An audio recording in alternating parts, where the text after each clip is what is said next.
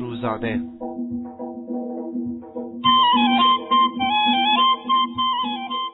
کلام تشویقآمیز امروز توسط کشیش ادوارد خبسفیان مهر نوشته شده است.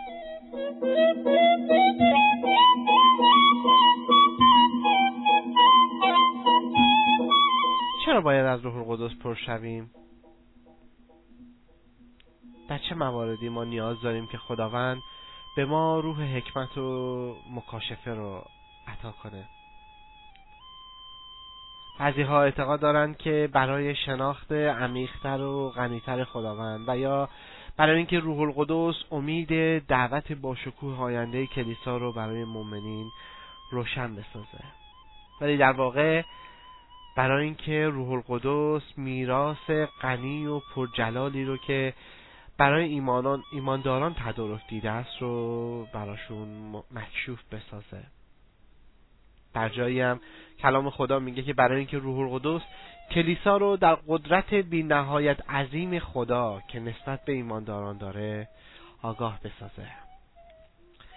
ولی شما دوست من چه نوع قدرتی رو از روح القدس می‌خواین که براتون آشکار بسازه؟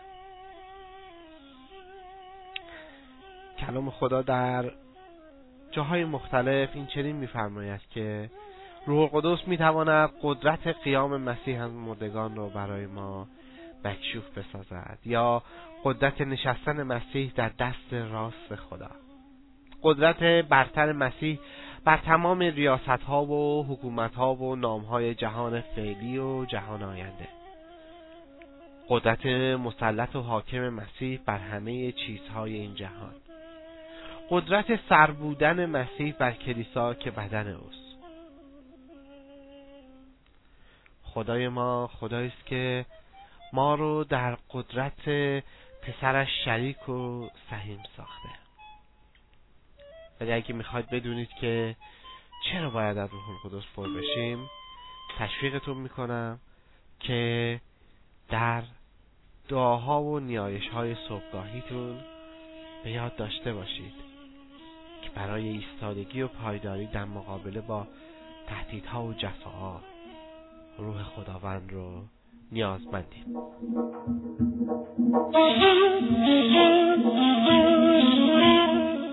دوستان عزیز امروز از کتاب افساسیان باب یک آیات 15 تا 23 قرائتی رو برای شما خواهیم داشت.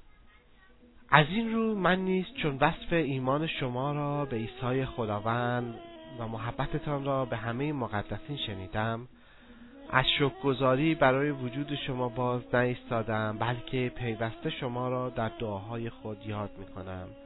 و از خدای خداوند ما عیسی مسیح آن پدر پرجلال می‌خواهم که روح حکمت و مکاشفه را در شناخت خود به شما عطا فرماید.